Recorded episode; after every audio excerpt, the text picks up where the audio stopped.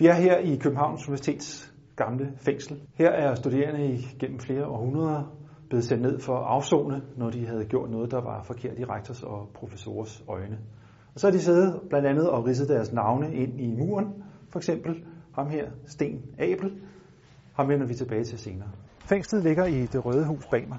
Det hedder Konsistoriehuset, og det ligger i den gamle universitetsgård ved Frueplads i Indre By.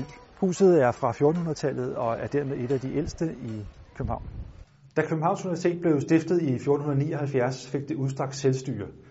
Det betød, at rektor og professorerne, som man kaldte for konsistorium, både var politi og dommere over for ansatte og studerende på universitetet. Det vil sige, at hvis en øh, studerende havde begået noget ulovligt, enten her på universitetet eller ude i byen, så skulle han stilles over for konsistorium, som skulle idømme ham en passende straf.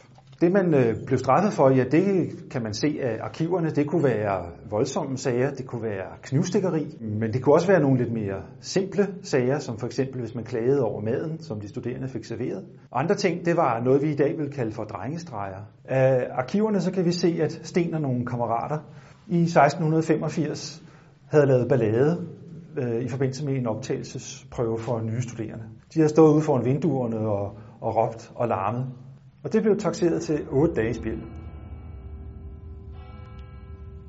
Udover fængsel, så kunne man også i ældre tid øh, idømme de studerende at blive pisket, hvis de havde gjort noget, de ikke måtte. Og så var det også en almindelig straf at blive idømt bøde. I dag er det jo sådan, at rektor hverken kan idømme de studerende pisk eller fængsel eller bøde. Men en straf består, som også gennem hele universitetets historie har været ret så alvorlig, nemlig at blive smidt ud af universitetet.